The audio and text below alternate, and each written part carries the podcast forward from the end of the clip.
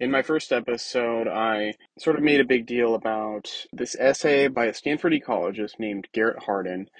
The essay is called Lifeboat Ethics The Case Against Helping the Poor. It was published in Psychology Today in September of 1974. And it was a, as I say in my first episode, basically an eco fascist polemic. It's, I don't know, I, I will just read it. it's not it's not great. I think it is um, that what he outlines here is really what's going on in terms of overall lack of action regarding climate change and responding to it, or you know, try, trying to do anything at all to uh, to prevent it, and also the you know intense increase in border security and also police militarization. So here we go. Lifeboat Ethics The Case Against Helping the Poor by Garrett Hardin. Environmentalists use the metaphor of the Earth as a spaceship in trying to persuade countries, industries, and people to stop wasting and polluting our natural resources. Since we all share life on this planet, they argue, no single person or institution has the right to destroy, waste, or use more than a fair share of its resources. But does everyone on Earth have an equal right to an equal share of its resources? The spaceship metaphor can be dangerous when used by misguided idealists to justify suicidal policies for sharing our resources through uncontrolled immigration and foreign aid. In their enthusiastic but unrealistic generosity, they confuse the ethics of a spaceship with those of a lifeboat. A true spaceship would have to be under the control of a captain, since no ship could possibly survive if its course were determined by committee. Spaceship Earth certainly has no captain. The United Nations is merely a toothless tiger with little power to enforce any policy upon its bickering members. If we divide the world crudely into rich nations and poor nations, two-thirds of them are desperately poor, and only one-third comparatively rich, with the United States the wealthiest of all. Metaphorically, each rich nation can be seen as a lifeboat full of comparatively rich people. In the ocean outside each lifeboat swim the poor of the world who would like to get in, or at least share some of the wealth. What should the lifeboat passengers do? First, we must recognize the limited capacity of any lifeboat. For example, a nation's land has a limited capacity to support a population, and as the current energy crisis has shown, in some ways we have already exceeded the carrying capacity of our land. Adrift in a moral sea. So here we sit, say fifty people in our lifeboat. To be generous, let's assume it has room for ten more, making a total capacity of sixty. Suppose the fifty of us in the lifeboat see one hundred others swimming in the water outside, begging for admission to our lifeboat for handouts. We have several options. We may be tempted to try and live by the Christian ideal of being our brother's keeper, or by the Marxist ideal of to each according to his needs. Since the needs of all in the water are the same, and since they can all be seen as our brothers, we should take them all into our boat, making a total of 150 in a boat designed for 60. The boat swamps, Everyone drowns. Complete justice. Complete catastrophe. Since the boat has unused excess capacity of 10 more passengers, we would admit just 10 more to it. But which 10 do we let in? How do we choose? Do we pick the best 10? First come, first served? And what do we have to say to the 90 we exclude? If we do let an extra ten into our lifeboat, we will have lost our "safety factor," an engineering principle of critical importance. For example, if we don't leave room for excess capacity as a safety factor in our country's agriculture, A new plant disease or bad change in the weather could have disastrous consequences. Suppose we decide to preserve our small safety factor and admit no more to the lifeboat. Our survival is then possible, although we shall have to be constantly on guard against boarding parties. While this last solution clearly offers the only means of our survival, it is morally abhorrent to many people. Some say they feel guilty about their good luck. My reply is simple get out and yield your place to others. This may solve the problem of the guilt ridden person's conscience, but it does not change the ethics of the lifeboat. The needy person to whom the guilt ridden person yields his place will not himself feel guilty about his good luck. If he did, he would not climb aboard. The net result of conscience stricken people giving up their unjustly held seats is the elimination of that sort of conscience from the lifeboat. This is the basic metaphor within which we must work out our solutions. Let us now enrich the image, step by step, with substantive additions from the real world, a world that must solve real and pressing problems of overpopulation and hunger. The harsh ethics of the lifeboat become even harsher when we consider the reproductive differences between the rich nations and the poor nations. These people inside the lifeboats are doubling in numbers every 87 years. Those swimming around outside are doubling, on the average, every 35 years, more than twice as fast as the rich. And since the world's resources are dwindling, the difference in prosperity between the rich and the poor can only increase. As of 1973, the US had a population of 210 million people, who were increasing by 0.8% per year. Outside of our lifeboat, let us imagine another 210 million people. Say the combined populations of Colombia, Ecuador, Venezuela, Morocco, Pakistan, Thailand, and the Philippines, who are increasing at a rate of 3.3% per year. But differently, the doubling time for this aggregate population is 21 years compared to 87 years for the US. The harsh ethics of the lifeboat become harsher when we consider the reproductive differences between rich and poor. Multiplying the rich and the poor. Now suppose the US agreed to pool its resources with those seven countries, with everyone receiving an equal share. Initially, the ratio of Americans to non-Americans in this model would be one to one. But consider what the ratio would be after 87 years, by which time the Americans would have doubled a population of 420 million. By then, doubling every 21 years, the other group would have swollen to 3.54 billion.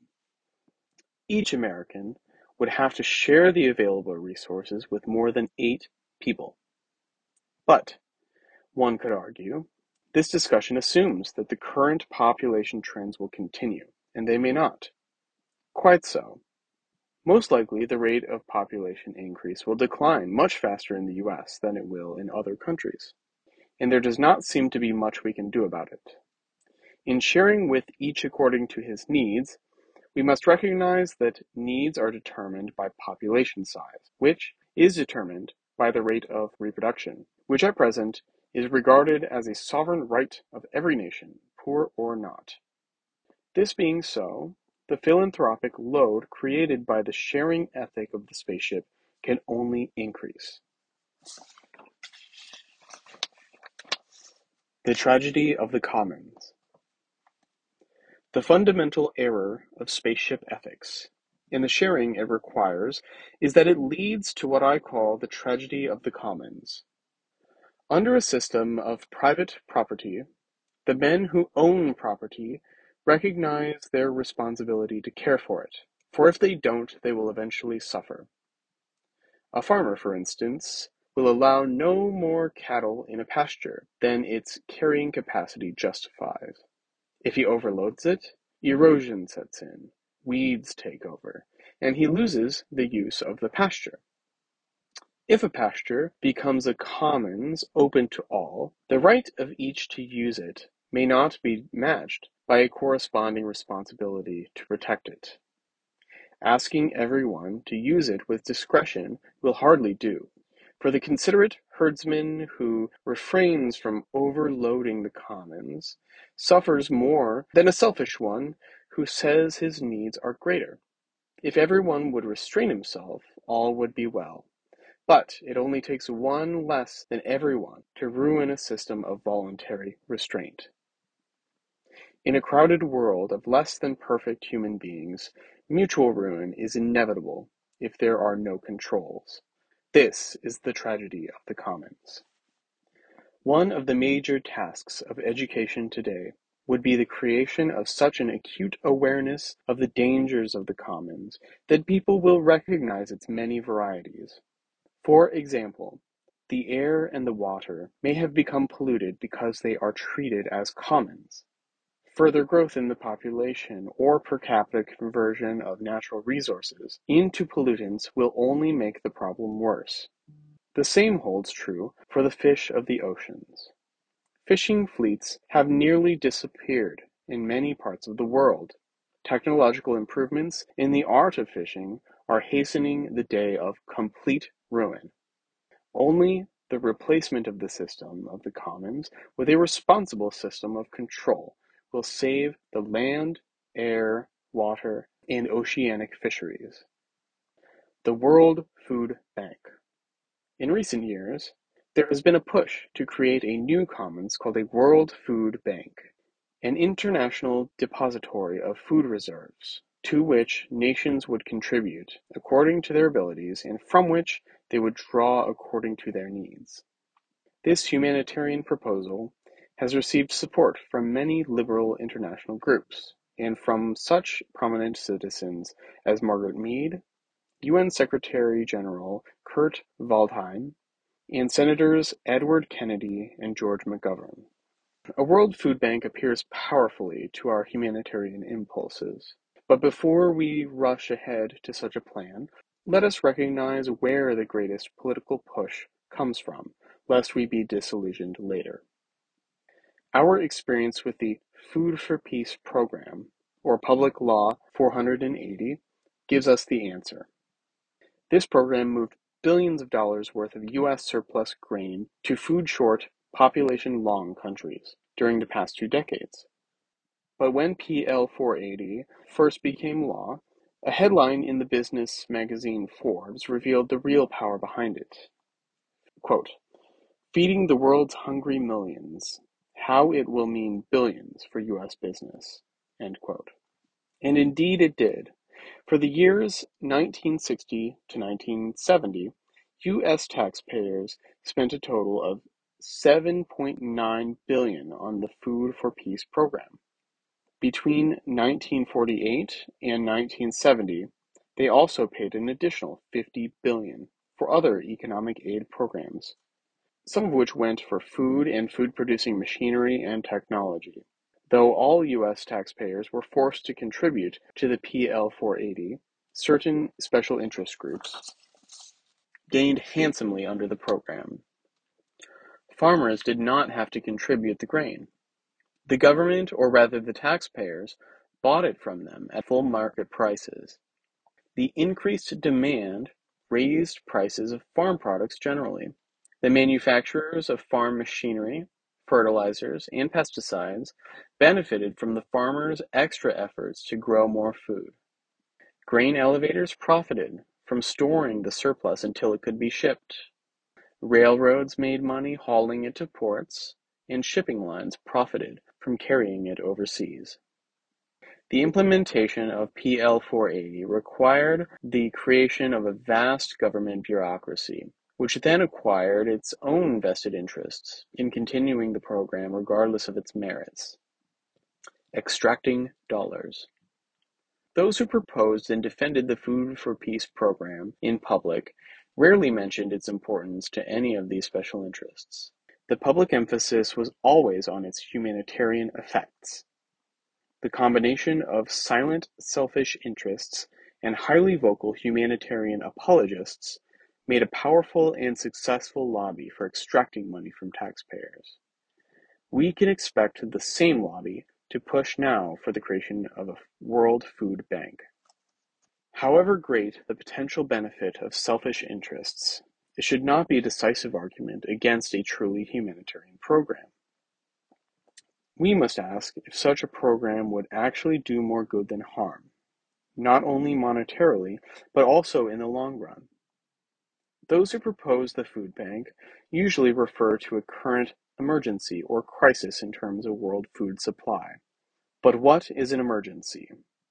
Although they may be infrequent and sudden, everyone knows that emergencies will occur from time to time. A well-run family, company, organization, or country prepares for the likelihood of accidents and emergencies. It expects them, it budgets for them, it saves for them. Learning the hard way. What happens if some organizations or countries budget for accidents and others do not?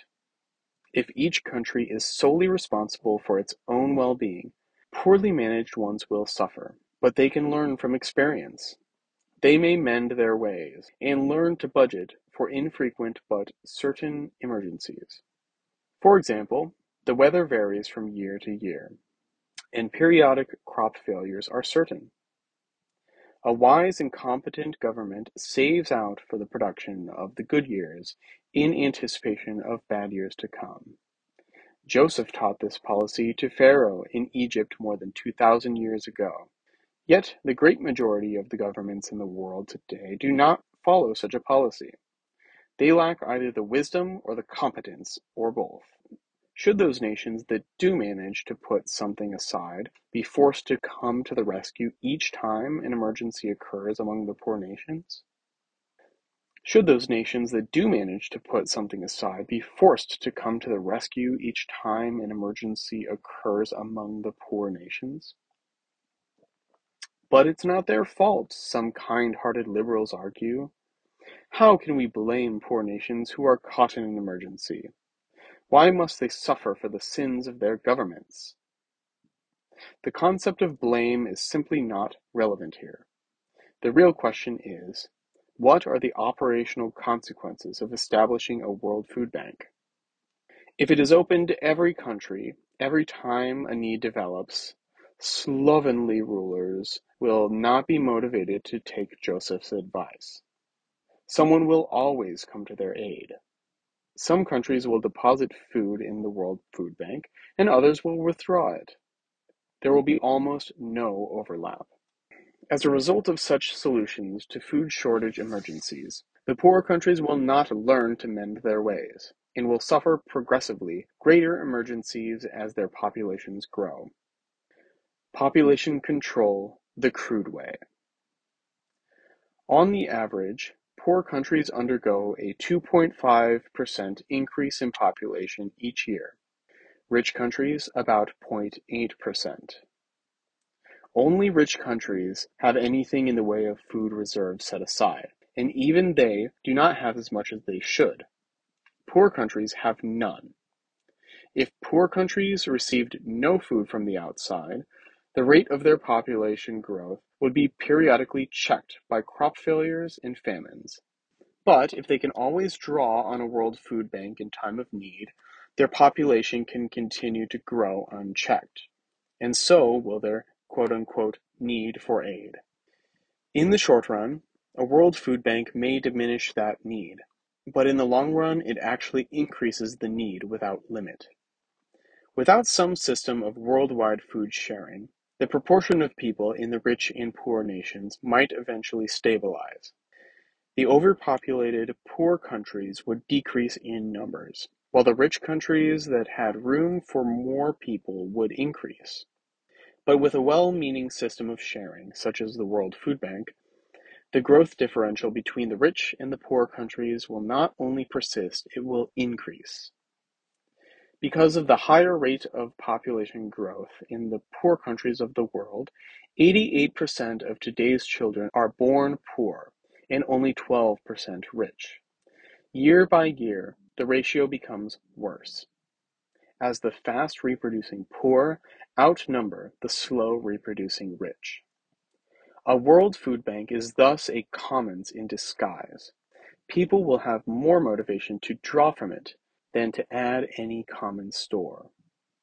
The less provident and less able will multiply at the expense of the abler and more provident, bringing eventual ruin upon all who share in the commons.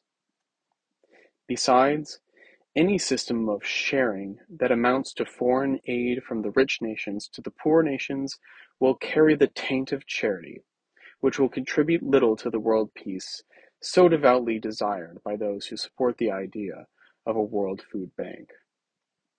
As past U.S. foreign aid programs have amply and depressingly demonstrated, international charity frequently inspires mistrust and antagonism rather than gratitude on the part of the recipient nation. See What Other Nations Hear When the Eagle Screams by Kenneth J. and Mary M. Gergen. Chinese Fish and Miracle Rice the modern approach to foreign aid stresses the export of technology and advice rather than money and food.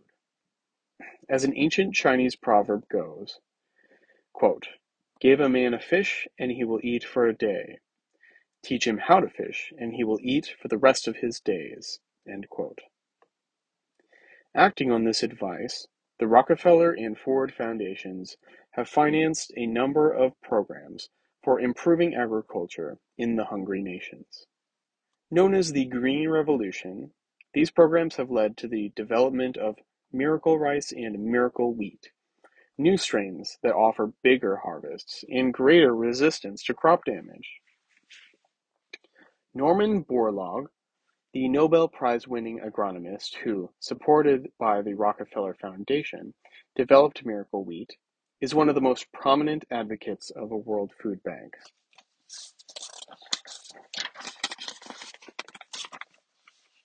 Whether or not the Green Revolution can increase food production as much as its champions claim is a debatable but possibly irrelevant point.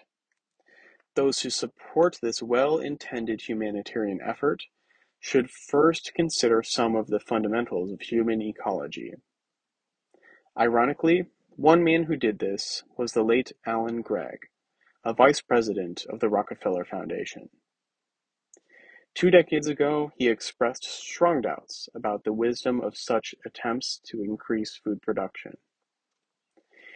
He likened the growth and spread of humanity over the surface of the earth to the spread of cancer in the human body, remarking that, quote, cancerous growths demand food but, as far as I know, they have never been cured by getting it.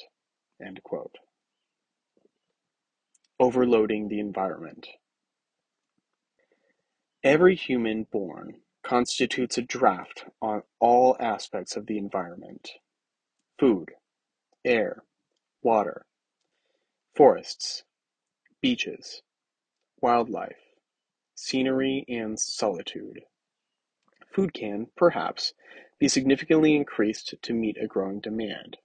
But what about clean beaches, unspoiled forests, and solitude? If we satisfy a growing population's need for food, we necessarily decrease its per capita supply of the other resources needed by men. India, for example, now has a population of 600 million, which increases by 15 million each year. This population already puts a huge load on a relatively impoverished environment. The country's forests are now only a small fraction of what there were three centuries ago, and floods and erosion continually destroy the insufficient farmland that remains. Every one of the 15 million new lives added to India's population puts an additional burden on the environment and increases the economic and social costs of crowding. However humanitarian our intent, every Indian life saved through medical and nutritional assistance from abroad diminishes the quality of life for those who remain, and for subsequent generations. If rich countries make it possible through foreign aid for 600 million Indians to swell to 1.2 billion in a mere 28 years as the current growth rate threatens, will future generations of Indians thank us for hastening the destruction of their environment? Will our good intentions be sufficient excuse for the consequences of our actions? My final example of a commons in action is one for which the public has the least desire for rational discussion immigration. Anyone who publicly questions the wisdom of current U.S. immigration policy is promptly charged with bigotry, prejudice, ethnocentrism, chauvinism, isolationism, and selfishness. Rather than encounter such accusations, one would rather talk about other matters, leaving immigration policy to wallow in the crosscurrents of special interests that take no account of the good of the whole or the interests of posterity. Perhaps we will still feel guilty about things we said in the past. Two generations ago, the popular press frequently referred to Dagos, Wops, Polacks, Chinks, and Krauts in articles about how America was being overrun by foreigners of supposedly inferior genetic stock. See the politics of genetic engineering: who decides who's defective? But because the implied inferiority of foreigners was used then as a justification for keeping them out, people now assume that restrictive policies could only be based on such misguided notions. There are other grounds. A nation of immigrants. Just consider the numbers involved. Our government acknowledges a net inflow of 400,000 immigrants a year. While we have no hard data on the extent of illegal entries, educated guesses put the figure at about 600,000 per year.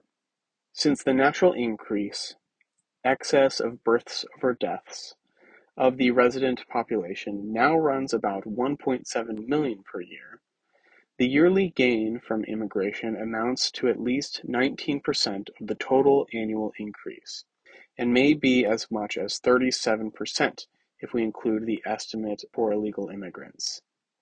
Considering the growing use of birth control devices, the potential effect of education campaigns by such organizations as Planned Parenthood Federation of America and Zero Population Growth, and the influence of inflation in the housing shortage, the fertility rate of American women may decline so much that immigration could account for all of the yearly increase in population. Should we not at least ask if that is what we want? For the sake of those who worry about whether the quality of the average immigrant compares favorably with the quality of average resident, let us assume that immigrants and native born citizens are of exactly equal quality however one defines that term. We will focus here only on quantity, and since our conclusions will depend on nothing else, all charges of bigotry and chauvinism become irrelevant. Immigration versus food supply. World food banks move food to the people, hastening the exhaustion of the environment of the poor countries. Unrestricted immigration, on the other hand, moves people to the food, thus speeding up the destruction of the environment of the rich countries. We can easily understand why poor people should want to make this latter transfer. But why should rich hosts encourage it? As in the case of foreign aid programs, immigration receives support from selfish interests and humanitarian impulses.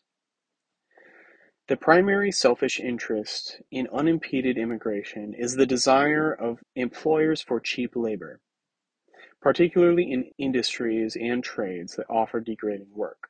In the past, one wave of foreigners after another was brought to the U.S. to work at wretched jobs for wretched wages. In recent years, the Cubans, Puerto Ricans, and Mexicans have had this dubious honor. The interests of the employers of cheap labor mesh well with the guilty silence of the country's liberal intelligentsia, while Anglo-Saxon Protestants are particularly reluctant to call for a closing of the doors to immigration for fear of being called bigots. But not all countries have such reluctant leadership.